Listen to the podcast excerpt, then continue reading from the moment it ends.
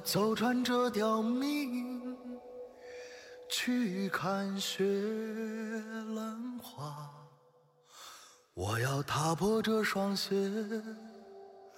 光脚平风沙。我要白日见。Hello，大家好，欢迎来到风趣侦探社，我是阿泽。那开始之前呢，先跟大家说件事儿，大家应该也都知道啊，咱风探最近刚换了新设备，音质呢也多少有点提升，有点改善。但是说实话，我呢就是一个纯小白，对这些方面的事情也不是很懂，我都是自己一个人摸索着干的。所以说这个，呃，虽然说音质比之前好一点了，但是偶尔还是会有一点小瑕疵。呃，我也是一直不断的在改善，也希望大家能够多多包涵，多多担待吧。我相信我对设备越来越熟悉之后，咱的音质也会越来越好。那咱聊回正题啊，聊这个当协警的日子。那上期节目发了之后啊，咱们有听友就问我。说阿泽，你现如今在回忆当初那些往事，会不会非常感慨？说实话，感慨肯定是会有的。但是吧，因为昨天那期节目是第一期，我也不想把这个气氛啊搞得那么严肃、那么悲伤、那么感慨。所以说，就是尽量讲一些比较有意思的事儿，比较开心快乐的事儿。那如果非要说感慨的话，相信我。听完了今天这期节目，不只是我会有感慨，我相信听完之后的每一个人都会有感慨。更重要的是，今天这期咱们要聊的这几件事儿吧，我可能会在聊的过程当中又会绷不住啊！我先这个提前跟大家说一声，大家伙到时候千万别笑话我。因为在今天的这期节目里，我们这个小小的现行组就要面临一个解散的命运了。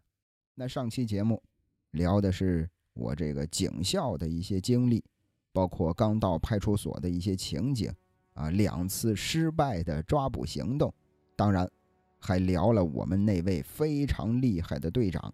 那在这儿呢，就不多浪费时间了。感兴趣的朋友可以回听一下上一期。那说到我们这位很厉害的队长，他有一个本事，就是他狠毒的这个眼睛，眼睛很毒啊，很多时候都是单凭一个看，他就能分辨这是好人坏人，这人身上有没有事儿。那当然，他这么厉害的本事，我们也想学呀。于是中间啊。还发生了一个小插曲，当时这个队长一听说啊，这几个小子都想学，就带着我们来到了一个大广场。这个大广场在我们这个当地吧，啊，非常的有名，尤其是到了夏天，很多的这个呃遛娃的人啊，呃跳广场舞的人啊，谈恋爱的人啊，各种各样的人都会在这个广场上玩。我们几个呢？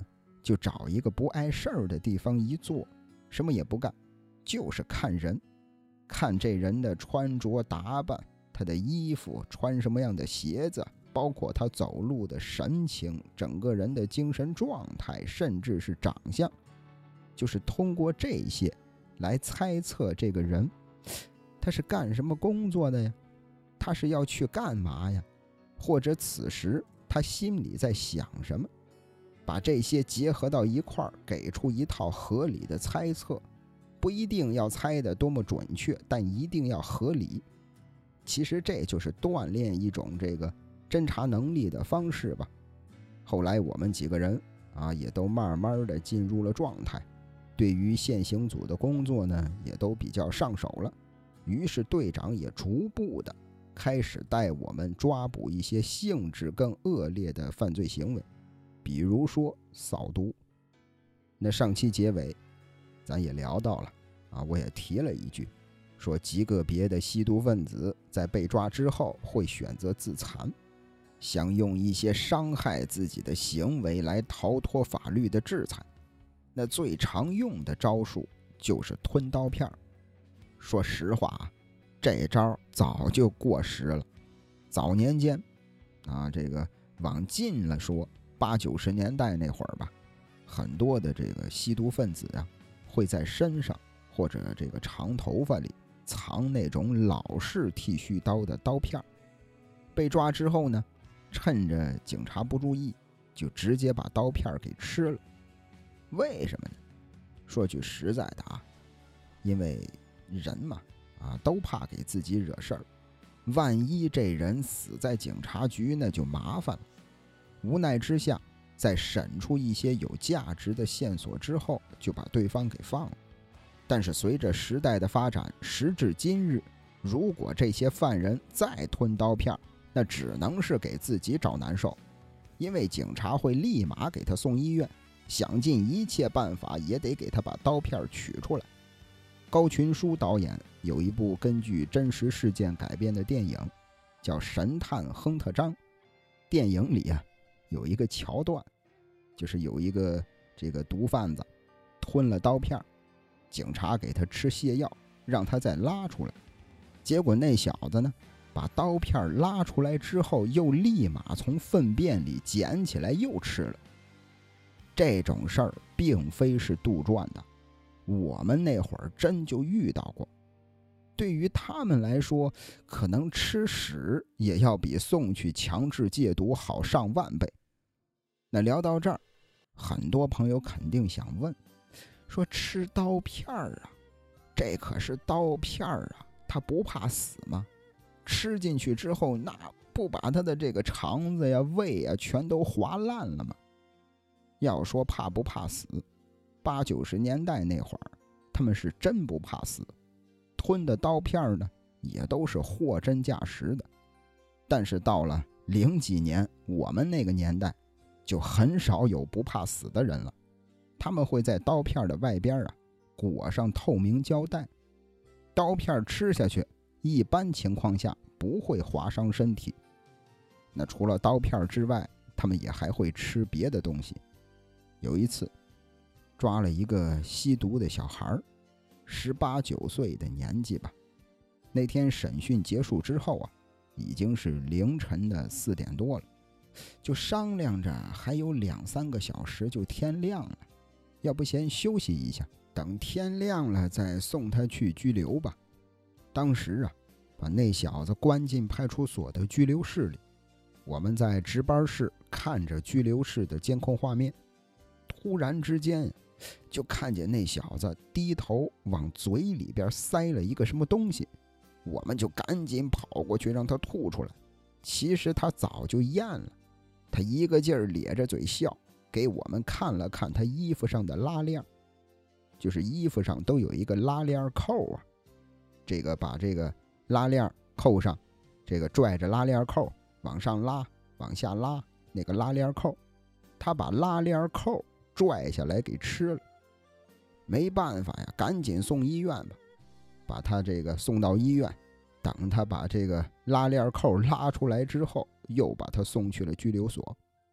那要说吃东西，见得多了啊，也就见怪不怪。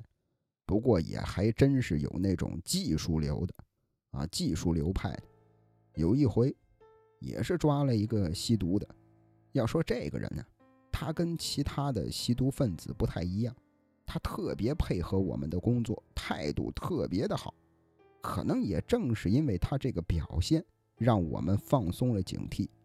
还是老规矩，审讯完之后关进拘留室，等第二天送去拘留所。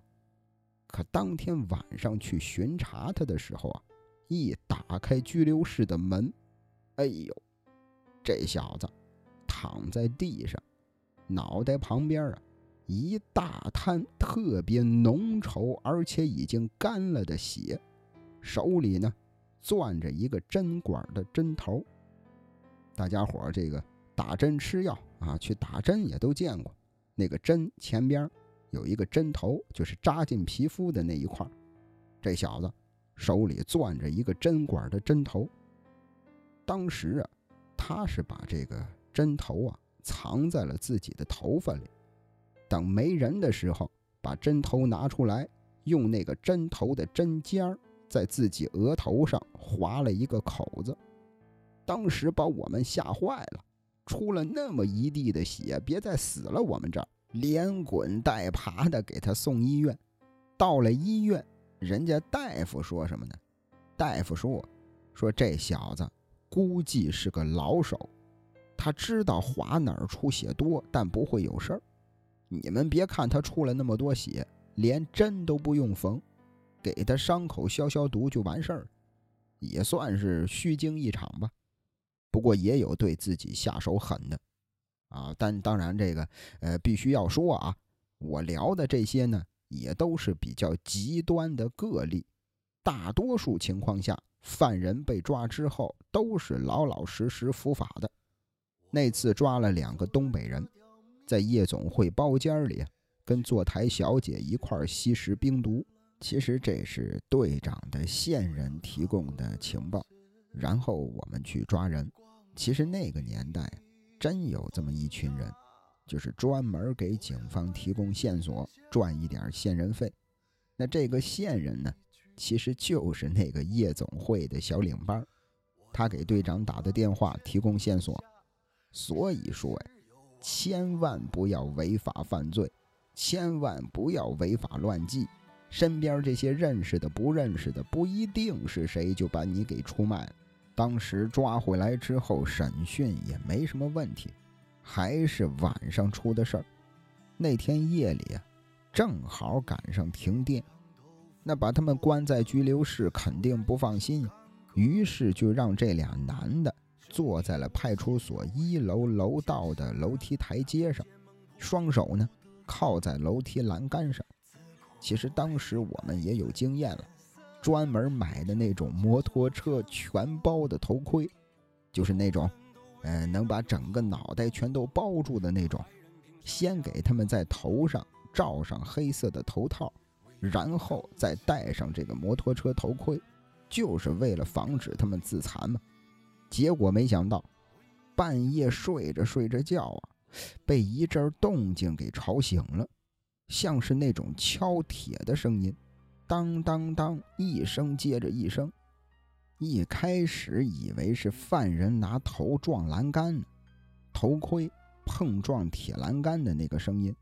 可等我们打着手电筒过去一看，全都傻了眼了。楼梯的台阶上啊。包括这个楼梯旁边的墙上，溅的全是血。再看其中一个犯人，正在用自己的小腿往楼梯台阶的那个廊上猛磕。楼梯呀，一个台阶接一个台阶，不都有那个直角的那个棱吗？他戴着头盔啊，戴着头套，他不知道我们来了，还在用那个小腿往台阶的棱上在那儿磕。为什么有敲铁的声音呢？因为他小腿啊，曾经打过钢板，整根小腿皮开肉绽，里头钢板都露了出来。钢板跟水泥台阶碰撞，当当的一声接一声。也别废话了，赶紧送医院吧。从医院出来之后也没犹豫，直接送了拘留所。后来我们队长说。说很多的吸毒人员呀，当他们引来了之后，他们什么事儿都干得出来。说不定他自己也不想这样，可就是控制不住。可能那会儿也不觉得疼了。真的是要远离毒品呀，害人害己。要是那天晚上，这东北的这哥们儿，要是他爸妈看见了他这样，得多心疼，多难受啊！还有很多次去宾馆抓毒，哎呀，踹开房门之后，男男女女横七竖八的躺着，全都赤身裸体，这他妈是干什么呀？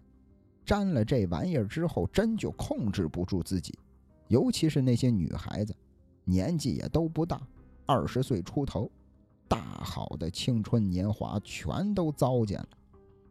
那说到这个宾馆。当时我们队长还教了我们一招，啊，有那么一间宾馆，它一楼的大厅是个咖啡馆，旁边是宾馆的前台。办理入住之后呢，坐电梯上二楼是宾馆的房间。那天队长说要带我们去喝咖啡，于是就来到了宾馆一层的咖啡厅。当时我们坐在那儿，队长呢指了指咖啡厅的吧台，他说什么呢？说今天主要是来喝咖啡，啊，最近工作强度太大了，今天这一下午就当是休息了。如果运气好的话，还能有点收获。当时我们都挺纳闷的，就问他说：“什么收获呀？”队长让我们看这个咖啡厅吧台上的一大盒吸管一般咖啡厅什么的啊，都是这样，会做各种用吸管喝的饮料。有客人需要的话呢，就可以在吧台上自取吸管啊，也都是免费的。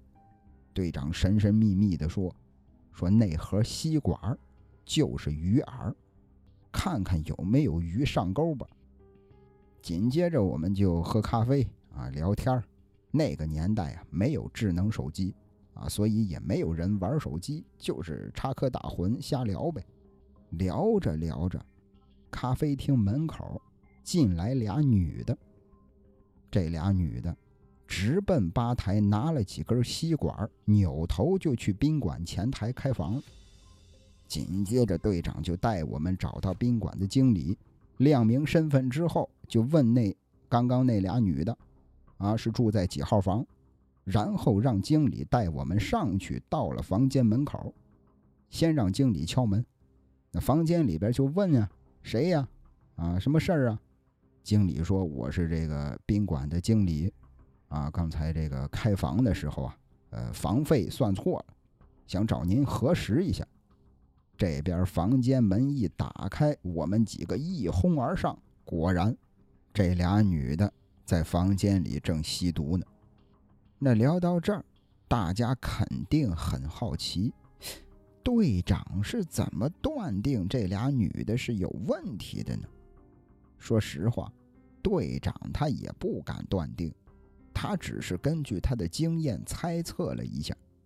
首先说这俩女的吸食的是冰毒，大家看很多的美剧，比如《绝命毒师》啊，啊《无耻之徒》啊，应该也都有所了解。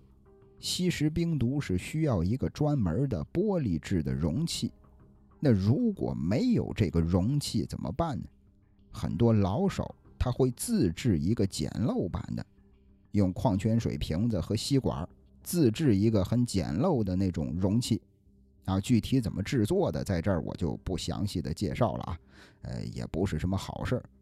这个容器呢，有一个俗称，叫葫芦，就是葫芦娃的那个葫芦。那再看这俩女的，空着手来到咖啡厅，什么饮料都没点，单单只拿了两根吸管，直接去开房了。要说这个房间早就开好了，可能房间里有饮料需要吸管，但问题是，他俩是刚刚新开的房间呀，他准备用吸管干什么？而宾馆的房间里一般都会提供矿泉水，所以队长当时才推测他们有可能有问题。而队长之所以选择这个地方，选择这个宾馆。肯定也是有他自己的门路和技巧经验的，而且后来队长还告诉我们一件事儿，他说，但凡沾毒的人，大概率都会沾赌。沾赌的不一定沾毒，但是沾毒的十个有八个都会沾赌，因为他们需要毒资嘛，他们会想尽一切办法搞钱，赌就是来钱比较快的办法。当时我们摸线索，找到了一间小超市，准确的说就是一个小卖部。一进门，左手边是柜台，右手边和正前方是两个货架，在正前方的货架和柜台之间拉着一块布帘子，布帘子的后边有三桌麻将。那借用一句电影里的台词儿，这就是一个地下赌场。当时队长让这个大聪明，让他先去侦查一下。一般这个侦查的工作呀，大聪明总能完成的很出色，因为他头脑灵活，很擅长这个随机应变。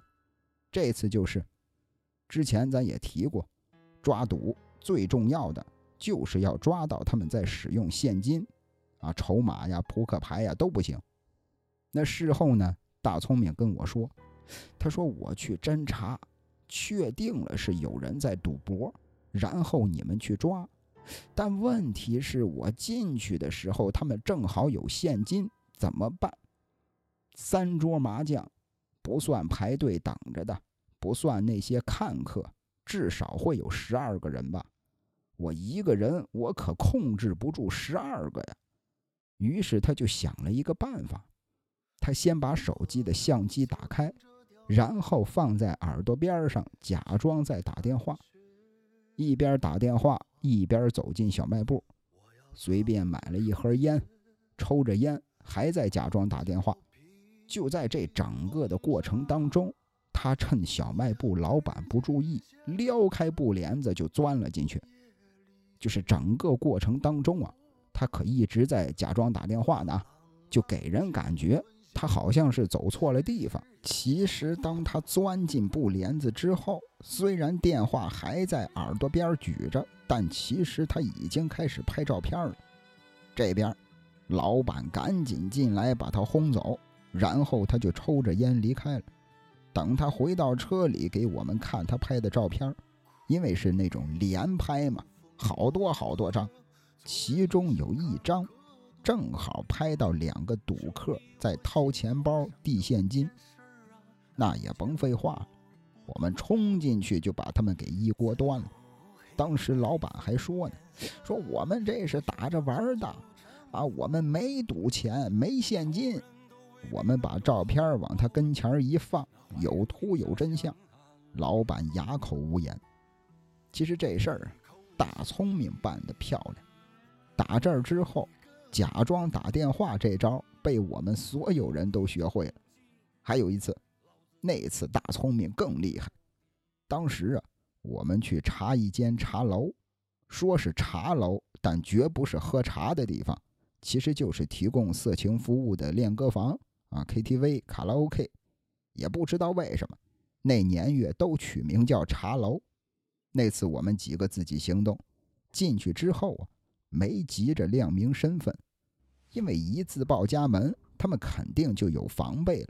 我们就假装是来找人的，挨个的包间推开门看，结果还真有个包间被逮了个正着。一推门，一男一女赤身裸体。与此同时呢，人家茶楼以为我们是来闹事儿的，以为我们是来砸场子的，人家也养着自己的内保啊。内保，说好听点儿叫内部保安，其实就是看场子的。乌乌泱泱的冲出来十多口子，还都拎着家伙，直接就把我们堵在包间里了。怎么办？不亮明身份不行了。但问题是我们是协警啊，我们没有警官证啊。眼看就要挨揍的时候，大聪明。瞬间举起了一个证件，拿在手里举得老高，使劲儿的扯着嗓子喊：“我们是派出所的警察，都他妈别动！”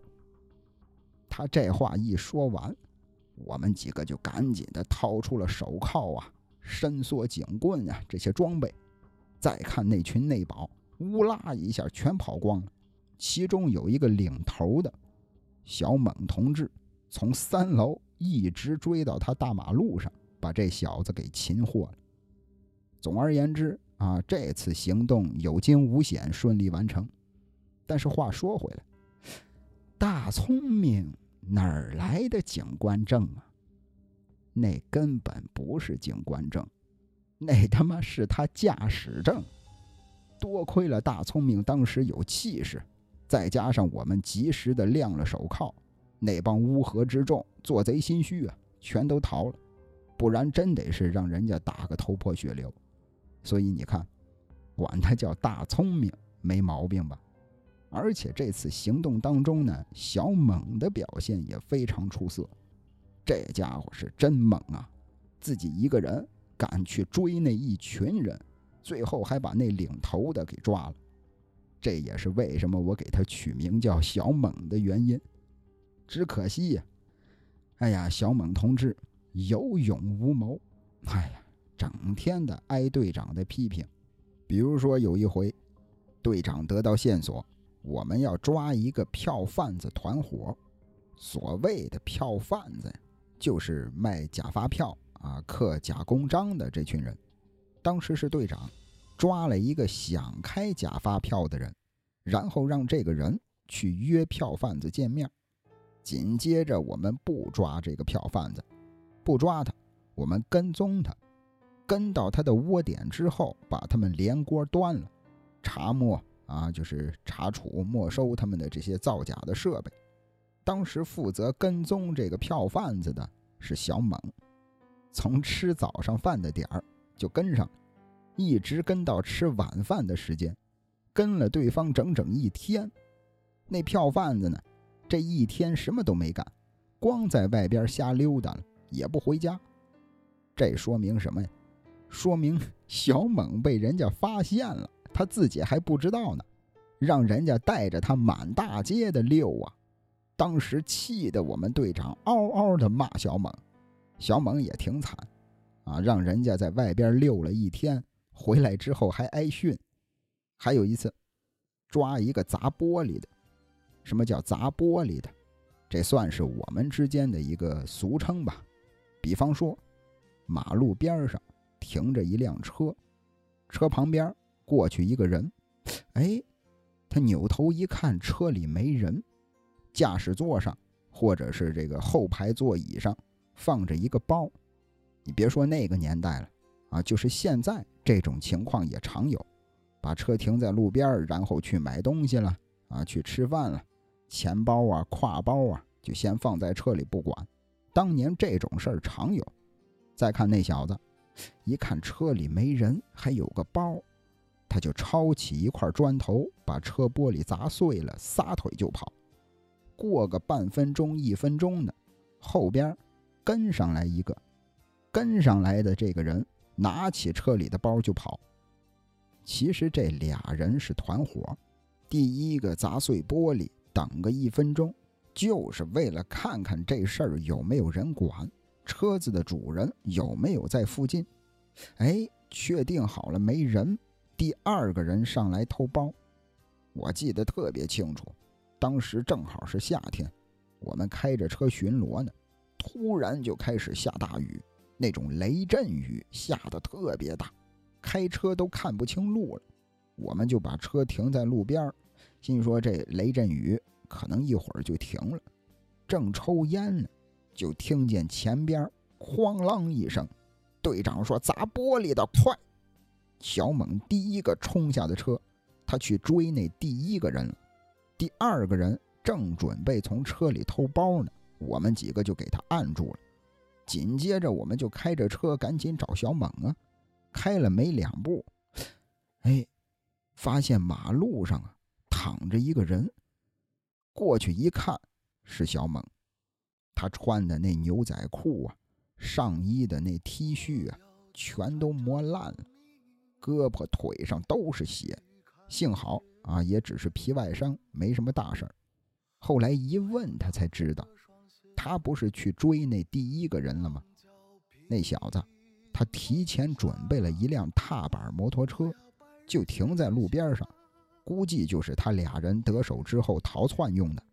那小子一看小猛一个劲儿的追他，他跑过来骑上摩托车就走。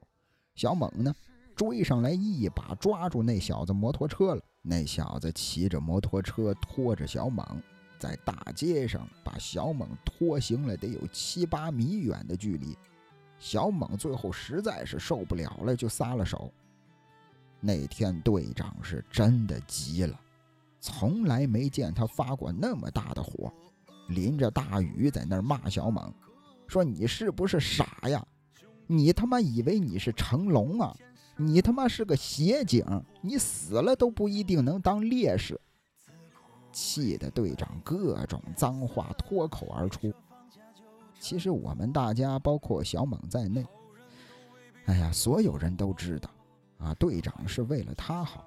是不想让他那么拼命，那么冒险。其实我一直都想问问小猛，为什么这么拼？一个月才六百块钱，但是也不知道为什么一直都没问出口。那天之后，小猛放了三天假，其实本来说好是给他放五天的，但是出事儿了，因为工作变动，队长要被调离，大家肯定不想让他走啊，但是没办法，要服从命令，服从安排。但好消息是什么呢？队长答应我们，等他到了新单位，一切稳定之后，他会想办法把我们陆陆续续的也都调过去。打这儿之后，我们就是日盼夜盼呀，盼着队长赶紧把我们调走，好跟着他接着干。结果还没等来队长的信儿呢，小猛又出事儿了。因为队长调离了嘛，我们现行组呢。变得群龙无首，让我们几个实习生自己出去行动，所长也不放心，所以就让我们每天在派出所里干点杂活。几个人每天就是打扫打扫卫生啊，呃，协助值班的民警出出警啊，在户籍室帮帮忙啊，跟着片警挨家挨户的去查暂住证啊。那这样一来，大家也都有这个时间了，啊，也都可以休班了。那天我正好休班，是我回去上班之后听别人跟我说的。怎么回事呢？一位这个值班的民警要去出警，他就问小猛会不会开车。小猛说：“嗨，开车谁不会？用脚都能开。”于是民警就把车钥匙给他，让他把车从后院开出来。结果小猛拿了钥匙去了后院。也就过了没两分钟的功夫，就听见后院咣当一声巨响啊！大家跑过去一看，小猛开着一辆捷达的警车撞上了另外一辆警车。后来听他们说，被撞的那辆车直接报废了。那出事儿之后，所长找小猛谈话，才知道小猛这小子根本不会开车。当天。所长让他回家反省。过了没两天，小猛来所里领了工资，就再也没来上班。哎呀，要我说，这事儿啊，所长已经是很仗义了，也没让他赔偿报废车辆，还给他一分不少的开了工资。当时谁也联系不上小猛，打电话不接，发短信不回，也不知道他家住哪儿。总之，就再也没见过他。我发现，人与人的相遇跟分别都是那么突然。时至今日，我已经想不起第一次见小猛时的情景了。后来听跑得快说，他曾经偶遇过一次小猛。他说，当时的小猛在一家大型超市的停车场当保安，穿着保安的制服，指挥车辆倒车。当时跑得快还问他。说你怎么干这个呀？小猛说：“没学历，没办法。哎，我现在会开车了，我刚刚考了车本，我还能指挥别人开车了。”这是我最后一次得到小猛的消息。有时候我会忍不住的想，那些去停车场停车的人，可能永远都不会知道。这个指挥他们倒车的小保安，曾经是一位跟踪犯罪嫌疑人憨憨的跟了一天也没有怨言的协警，是一位敢自己一个人去追一群手里拎着家伙的内保的协警，是一位被偷包贼骑着摩托车在大马路上拖行了七八米都不愿松手的协警。至于我一直想问他的那个问题。你为什么这么拼？可能永远都得不到答案。总而言之，小猛是第一个离开现行组的人，第二个离开的是大聪明。准确的说，是队长把他调走了，他又能去继续跟着队长干了。他临走的那天，很高兴的跟我们说：“说你们别急，我们很快就能见面。”但事实是，我再也没能见到他。曾经风光一时的现行组，如今呢，就剩下了我跟跑得快还有大壮，就我们三个人了。我们每天啊在派出所里，可以说是无所事事一般吧。而且奇怪的是，大壮那段时间整天请假，也不知道他在忙什么。而在这期间呢，也发生了几件事儿，这几件事儿让我印象特别的深刻。首先，第一件事儿，我审讯了一位名人。如果没记错的话，那应该是在夏天。我跟跑得快站在派出所门前的院子里抽烟呢。从远处啊，晃晃悠悠地走过来一个人，戴着那种棒球帽，帽檐压得很低，穿着短袖的 T 恤和牛仔短裤，身上呢斜背着一个挎包。哎，当时我还纳闷呢，我说这人谁呀？就在他进派出所的同时，正好跟从里边往外走的民警打了个照面。民警喊了一声他的名字，他点了点头，说：“对，是我。”紧接着，民警就安排我让我去给他做一份笔录。什么是笔录呢？可以简单的理解为咱们老百姓所说的口供吧。其实这个笔录啊，分询问笔录和讯问笔录。询问笔录是老百姓配合警方的工作，来配合警方的调查；讯问笔录呢，是对犯罪嫌疑人用的。当时我带那人进了一间审讯室，然后他摘掉帽子，我一看，哎呦，这不是那位主持人吗？当时我没忍住。一下就说出了他的名字，因为他真是我童年的回忆呀。对方呢，他很尴尬，说：“对对对，哎呀，是我。”至于这位是谁呢？我不能说啊。我相信大家也都理解，只要我说出了他的名字，我觉得大家应该都认识。虽然当时他已经不在那个省级电视台当主持人了，但是人家现在过得很好。啊，我也不想给人家添乱，反正这段记忆对我来说很难得啊，而且也很宝贵。这是第一件事儿。第二件事儿啊，是关于一个酒吧。当年这个酒吧在我们当地特别的出名。那事情的起因是因为一场打架斗殴，可能是因为感情纠纷吧。哎呀，我也记不清了。有一个中国的留学生。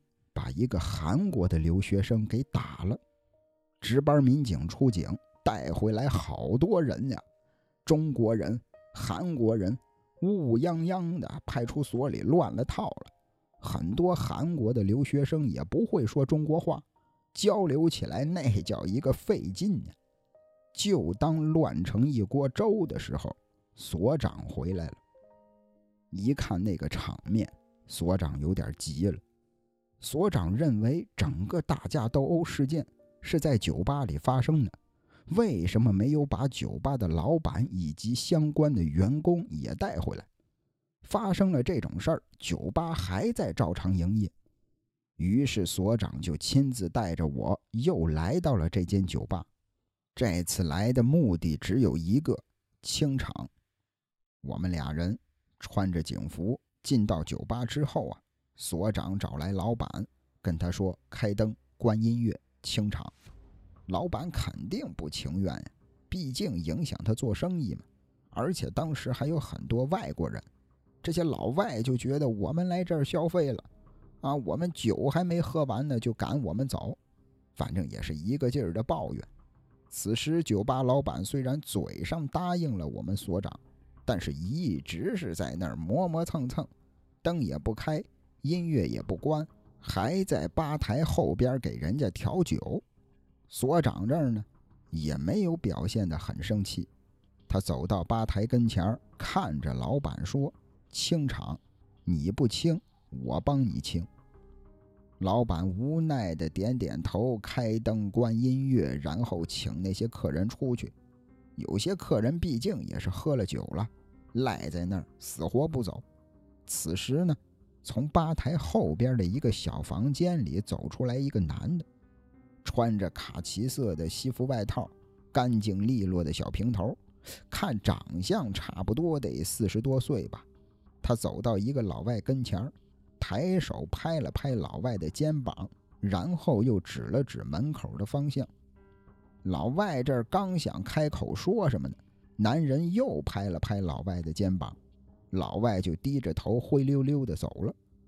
当时我就在想，这四十多岁的男的，可能是帮酒吧看场子的某位社会大哥吧。总之那天晚上清场很顺利，然后又把酒吧的老板和员工带回派出所做笔录。其实整件事儿啊，现在想想还是跟做梦一般。那天酒吧里的场景，包括所长的气场，他说的话。好像香港电影里的情节呀！哎，我真的是 做梦都没想到，我还能碰上这种香港电影里的这种清场、开灯、关音乐的这种场景。后来我还把这事儿告诉了跑得快他们，当时羡慕的他们都不行了。这是第二件事。至于第三件事啊，是关于一位精神病人。那天深夜，有人报警。说自己家的车呀，车窗户，这个被别人砸了，玻璃碎了一地。一开始我还以为是小偷之类的，可等我跟这个值班的民警到了一看，根本不是那么回事儿。那是一个封闭式的老小区，小区大院里呢停着好多车，整个小区可能只有三四栋楼，在这些楼中间特别突兀的，有一间很破的小平房，平房里住着一家三口，而砸车的人就是这三口之家的男主人，咱给他取个化名吧，啊，叫老张。老张，四十多岁的年纪，有点谢顶，戴着一副黑框的眼镜。当天我们赶到的时候，小区大院里聚了好多的人。大家伙嘴里边骂骂咧咧的推搡着老张，看到警车开进来，所有人也都收敛了。询问之后才知道，原来砸车的就是老张，而且他已经是连续砸了好几天了，用砖头砸烂了好多车的车玻璃。这次呢，他是被住在这儿的居民当场抓获了。那聊到这儿，按照正常的程序，这个老张。毁坏他人财物，扰乱社会治安，我们应该把他带走调查。可就在这个时候，人群里挤过来一个女人，也是四十多岁的年纪吧，手里还拿着一张纸。她说她是老张的媳妇儿，说老张砸车不是故意的，他根本控制不住他自己。女人一边说着，一边就把手里的纸递了过来。那张纸。是精神疾病防治中心开的诊断证明，也就是老百姓常说的精神病证明。老张他媳妇儿唯唯诺诺的，一个劲儿的道歉，一个劲儿的替老张说好话。突然之间呀，老张掐着腰，啊，站在人群里掐着腰说：“不是，老子砸的就是他们，活该，都活该。”老张他媳妇儿赶紧捂住老张的嘴，说：“我们赔钱，别抓我们老张，砸坏的车我们赔。”当时我们先安抚了一下其他居民的情绪，然后配合双方协商解决嘛。最后的结果就是老张砸坏的车如数赔偿，但是其他居民不放心，因为谁也没法保证老张将来还会不会继续砸车。毕竟他是一个精神病啊。那为了防止老张将来继续搞破坏，我们只能留下来为居民站岗。打这天开始，我们就成了这个小区的保安了，把警车停在了老张小平房的门口。每天呢，都会有一位民警带着一名协警来值班，其他什么也不用干，就是坐在车里靠时间。就是看着老张，那段时间，老张就再也没踏出过家门一步。我永远忘不了那天早上，当时啊，我跟所长搭档，值了一晚上的班儿。早上接班的同事还没来，所长呢四十多岁了，心脏也不太好。我跟他说：“我说你先睡一会儿吧，啊，接班的来了我叫你。”于是所长就在车里睡觉，我在车外边抽烟。此时从老张的小平房里啊走出来一个小女孩，小女孩是老张的闺女，是老张的女儿。可能也就上个二三年级吧，背着书包自己去上学。小女孩路过我跟前儿的时候，她抬头看着我说：“说你们还要抓我爸爸吗？”当时啊，我基本上是一宿没合眼，脑子里都困成浆糊了，也不知道该怎么回答小女孩。随口我就说了：“我说我们不抓他，我们就是看着他。”怕他再搞破坏。我这话一说完，小女孩明显有点生气了。她说什么呢？说我爸爸没搞破坏，他是替我报仇呢。说实话，我当时有点懵了，我一下子我没接上话。小女孩白了我一眼，背着书包继续往前走。等我反应过来，我就赶紧追上她。我问她。我说：“你爸爸给你报什么仇啊？”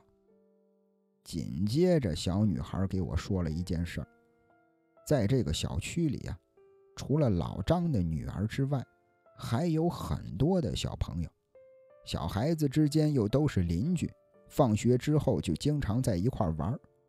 而老张的女儿呢，经常被其他的小朋友欺负，他们会孤立小女孩，说她爸爸是个精神病。说她是个神经病的孩子，是个小神经病，有时候甚至会动手打她。后来，小女孩的爸爸是精神病这事儿知道的人越来越多，学校里的同学都知道了，也都开始歧视她。几乎小女孩每天都是哭着回家的，直到几天之前，她的爸爸老张爆发了，他要为自己的女儿出这口气。老张的做法百分之百是错误的，但是作为一名父亲，他又是很值得我们尊重的。后来这件事儿，这些话，我也跟我的朋友聊过。我有的朋友就说：“说真是理解不了精神病的想法。”可我觉得这不难理解吧？患上精神病并不是他的错，谁不想做个健康的人呢？可即便是一名精神病人，也没有什么能抵得过他对自己女儿的爱。那天，看着小女孩去上学离开之后啊，我一转身老张正站在家门口，歪着脑袋盯着我看。已经连续好几天没有出过门的老张，可能在屋子里边看到我跟他女儿搭讪了，心里不放心。忍不住出来看看，我走过去递给老张一根烟，帮他点着。老张啊，全程都在直勾勾地看着我，一句话都不说，看得我心里边直发毛。我故意整了整身上的警服，其实我是想提醒他，我是警察，你可别冲动啊！你跟我动手那就麻烦了。我小心翼翼试探着说。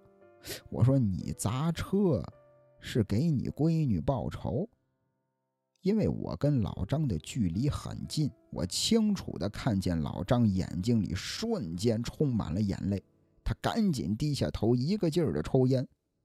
我接着说：“我说行了，仇也报了，以后别再闹了，别再砸车了，行吗？”老张侧着脸儿，张了张嘴。感觉好像是要说什么，但始终没说出口。其实此时此刻，我才发现，我们所长已经睡醒了，正坐在车里看着我们俩呢。我就赶紧回到车里，所长还在跟我开玩笑。所长说：“你俩交上朋友了。”我立马把我刚刚知道的一切全都汇报给了所长。所长呢，一边听着一边点头。也是一言不发。与此同时，接班的同事也来了。我跟所长正要离开的时候，老张直愣愣的就朝我走了过来，抬手指着我，扯着沙哑的嗓子喊：“哎，哎，别走！哎！”我看着老张，我说：“怎么了？”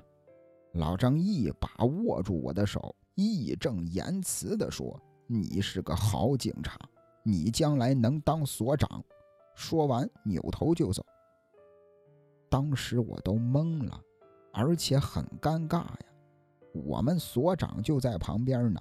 你说我将来能当所长？回去之后，他们还跟我开玩笑，拿我打岔，叫了我好长时间的所长。其实当时 那会儿我心里还挺高兴的，因为干协警也挺长时间了，也抓了不少坏人了，那是头一次受到人民群众的表扬。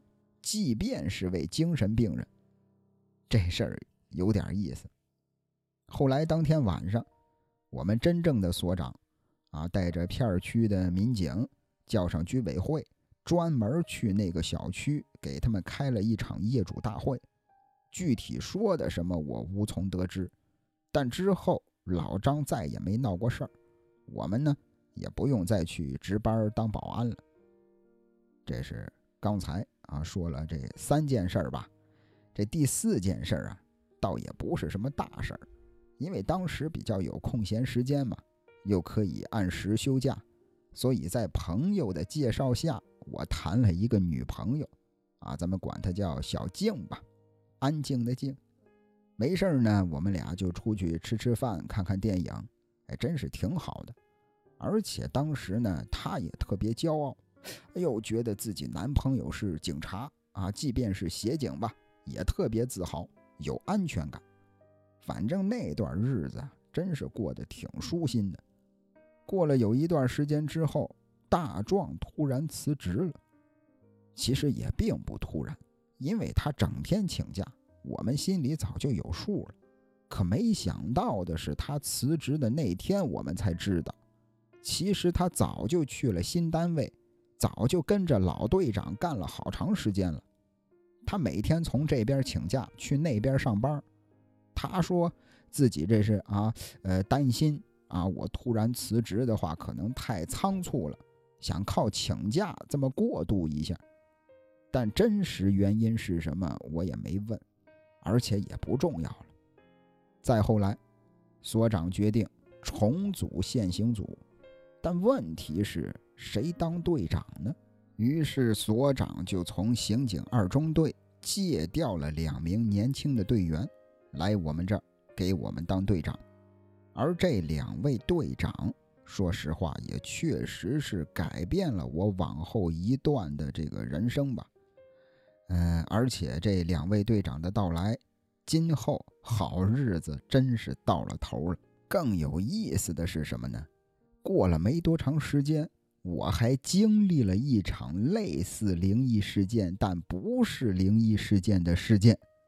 欲知后事如何，且听下回分解。如果您喜欢阿泽的讲述，不妨订阅关注一下。感谢您的收听，咱们下期再会。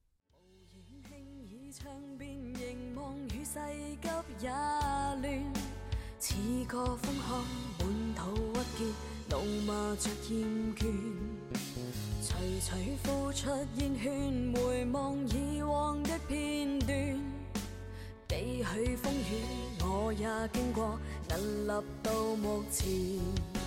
一生之中谁没痛苦得失少不免，看透世态每种风雨披身打我面，身处高峰上尽雨丝轻风的加冕。偶尔碰上了急风步伐未凌乱，心底之中知分寸，得失差一线。披荆斩棘的挑战，光辉不眷恋。悠然想起当天无尽冷眼加嘴脸，见惯风雨，见惯改变，尽是作自然。似你的脸，叫我温暖，伴着我步前。